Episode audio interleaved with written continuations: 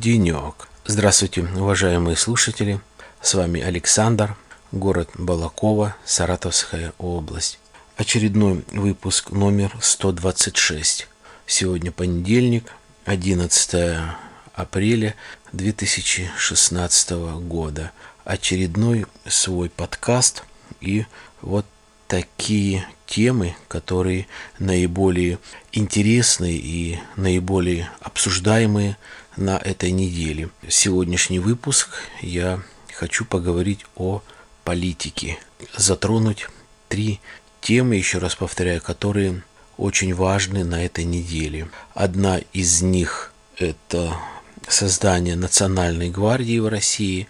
Другая тема, немаловажная, это небольшой конфликт в Нагорном Карабахе и референдум в Нидерландах.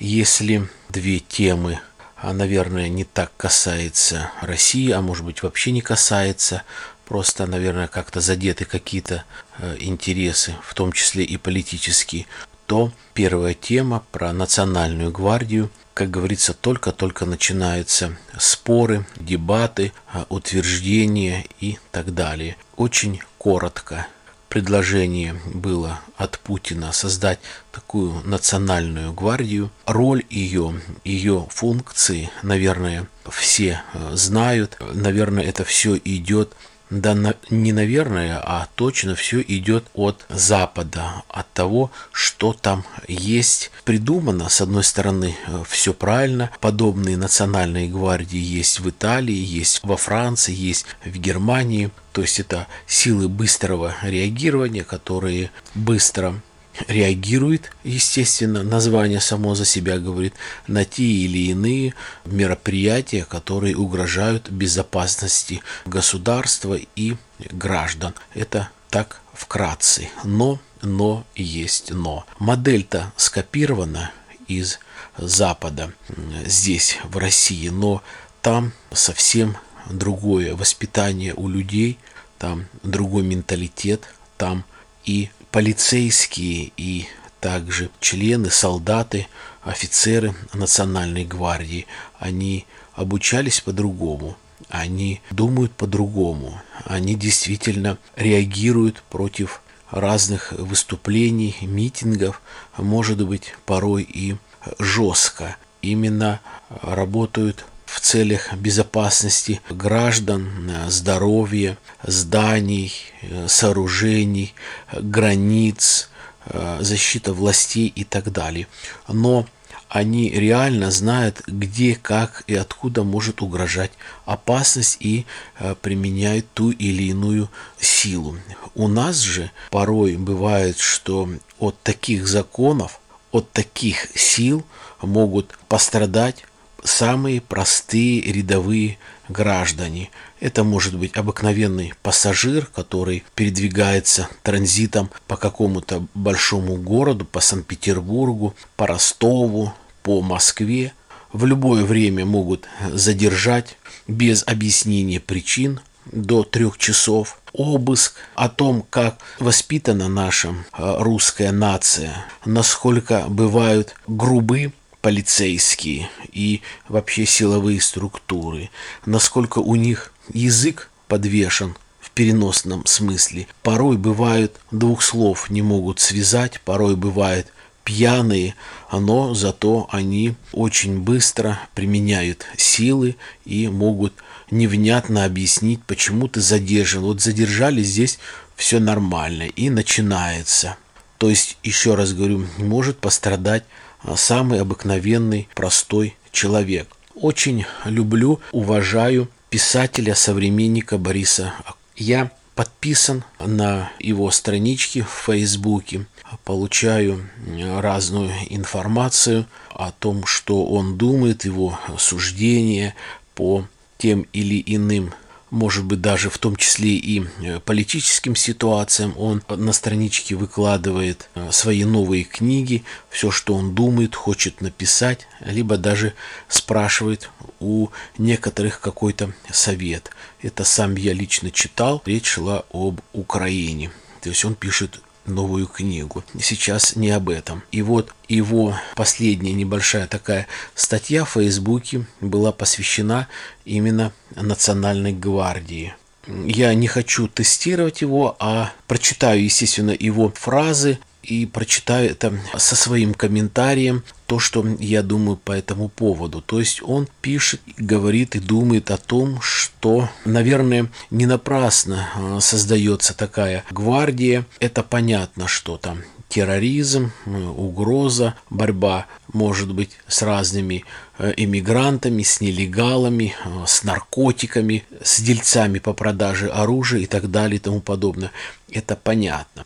Он говорит о том, что сейчас, в настоящее время, действительно очень экономическая ситуация такая в России слабая. Люди, пока их настроение такое посредственное, более такое настроение, которое можно предугадать, предусмотреть, поэтому как-то еще нормально. Но если обострится экономическая ситуация в России, то могут быть разные волнения, бунты, может быть, небольшие где-то как-то восстания, собрания и так далее. То есть, наверное, он это как-то чувствует и предвидит, что вот нужно сейчас создать эту гвардию, утвердить ее, обучить нормально, хорошо сформировать, ибо руководитель этой национальной гвардии сразу включен в состав Совета Безопасности и непосредственно подчиняется президенту. То есть раньше, если это были внутренние войска, которые подчинялись Министерству внутренних дел, то здесь прямое непосредственное подчинение президенту. И вот Акунин высказывает свою мысль о том, что вполне возможно, не дай бог, когда, может быть, такие волнения из-за экономической ситуации среди мирных жителей может перерасти в какой-то бунт, в большой бунт, в большое восстание. Он даже приводит такое, что, может быть, это и как 17-й год, когда люди бастуют, а правители дают приказания таким силам, которые сейчас называются Национальная гвардия, чтобы они не мирным путем разгоняли наш народ, а именно вооруженным путем, именно с применением оружия и так далее. Именно оружие. Под словом «и так далее» я не подразумеваю домовые шашки и там разные водометы. Это не оружие.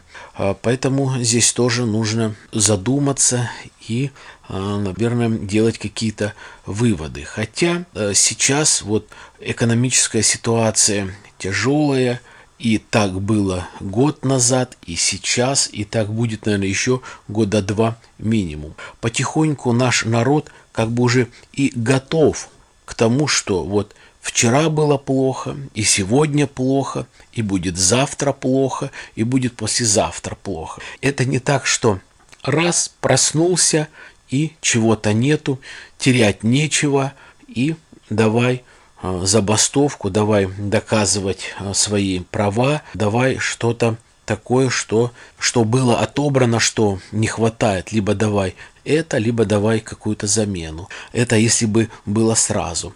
А коли так потихонечку народ готовят, то, наверное, и особо бунта такого ждать не придется. Это первое, что касается народ готовят, чтобы он не бастовал, а потихонечку привыкал, что все плохо и ничего не будет лучшего особо, по крайней мере, в ближайшее время. Об этом все говорят.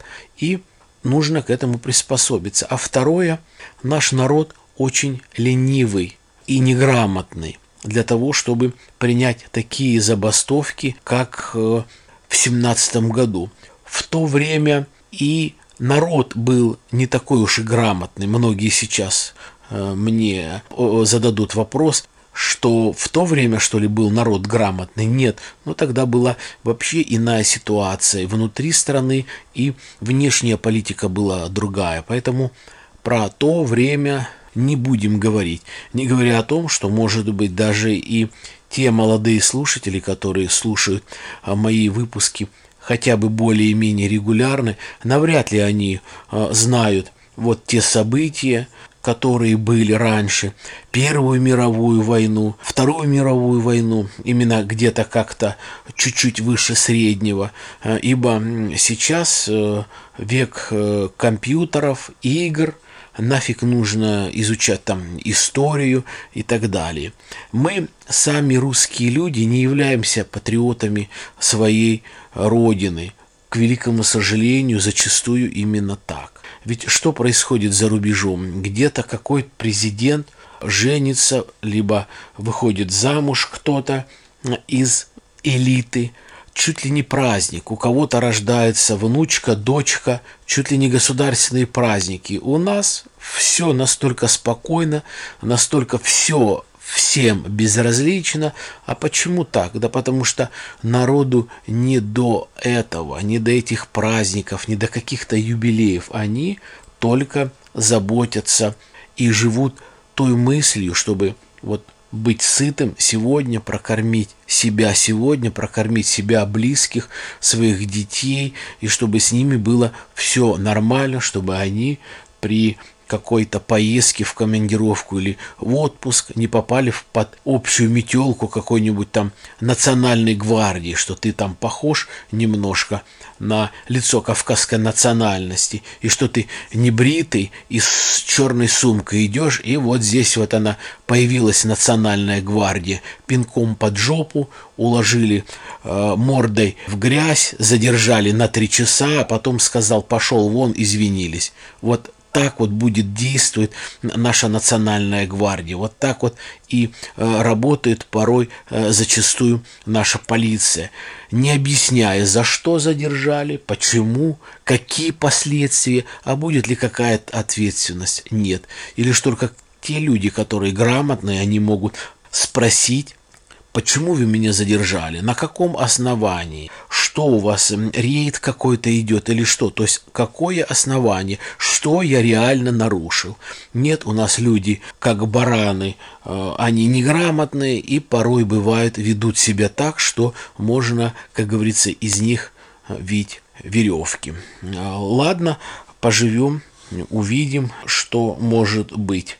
Ну а пока вот несколько зарисовок на следующую тему. Армения, Абхазия. Жалко, конечно, такие страны, когда Баку, Азербайджан, такая вот республика, которая начинает развиваться, и такая страна, как Армения, где более-менее так наступают порой дружеские отношения с Россией. Так получается. Я смотрю на этот конфликт, ну, очень даже безразлично. Единственное, что меня немного волнует и интересует, все-таки поставки из Армении некоторых продуктов питания. Ну, это нормально, товарооборот идет, и, в принципе, это нормально. Главное, чтобы там было все нормально. Это первое. А второе, что в Азербайджане, что в Армении живут самые обыкновенные люди, семьи. Их жалко, что они страдают, что их убивают, может быть, как-то случайно. Поэтому не хотелось бы этого. Хотелось бы, чтобы это все побыстрее закончилось и был только мир на земле. Ну и небольшая третья тема, про которую я говорил, это был референдум в Нидерландах. Наверное, мне кажется, оно того и не стоит, что наши средства массовой информации показывают на первых страницах именно вот Нидерланды и Украину. Больше, интереснее, более важного у нас в стране нету, как вот показывать отношение Нидерландов к Евросоюзу и к Украине.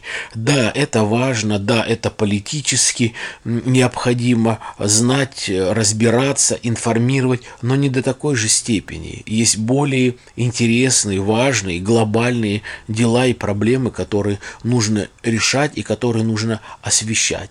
Ну, коли освещают, пробегусь и я очень-очень быстро по этой теме. Смотрел разные передачи информационные, и вот референдум был 6 апреля, он закрылся по московскому времени в 22 часа. Не буду путаться по европейскому. И вот когда Оставалось час, проголосовало всего лишь, там говорили, 10 или 15%, 12-15%. Избирательные участки были для референдума открыты в 9 утра, и вот за целый день проголосовало всего 15% жителей Нидерландов. О чем это говорит? Речь шла об Украине. Да потому что людям да насрать на Украину. Какое отношение там? Вы представляете, пришло всего лишь 15%. Это только потом, вроде бы сказали, состоялся референдум, потому что численность была 30%. Но что такое даже 30%? Но это ничего, им не интересно. Вот эта политика. Осталась Украина и без России. И пока еще не в Европе. Да насрать им на Украину и на Россию. Вот они живут в европейском государстве, потихонечку употребляют официальные наркотики, пьют хорошее вкусное вино, кушают очень вкусное свежее мясо, запивая хорошим вином, и живут нормально, припеваючи. И нету алкашей на дороге, и нету пьяных за рулем, потому что, вставляя ключ и перед тем, как завести машину, у них тестируется, не употреблял ли водитель какие-либо алкогольные напитки, то есть машина не заведется. Это такой факт присутствует. У нас же на первых страницах Нидерланды, Украина. Вот мне бы она тоже не перлась. Ни Украина, ни Нидерланды. Для меня важно здесь, в России, российский народ. Хотя я понимаю там европейское государство, я понимаю помощь Украины, может быть, от Америки, я понимаю правительство на Украине, будет ли переизбрано или нет. Да, как-то интересно, может быть, небольшими блоками, фрагментами, но не таким большим объемом, такими огромными блоками, когда оно просто, надоедает. Я высказал все свои мысли. У кого будут какие-то вопросы, пожелания, рекомендации, комментарии, пожалуйста, спрашивайте, пишите. Я желаю всем благополучия, я желаю всем удачи, счастья. До свидания.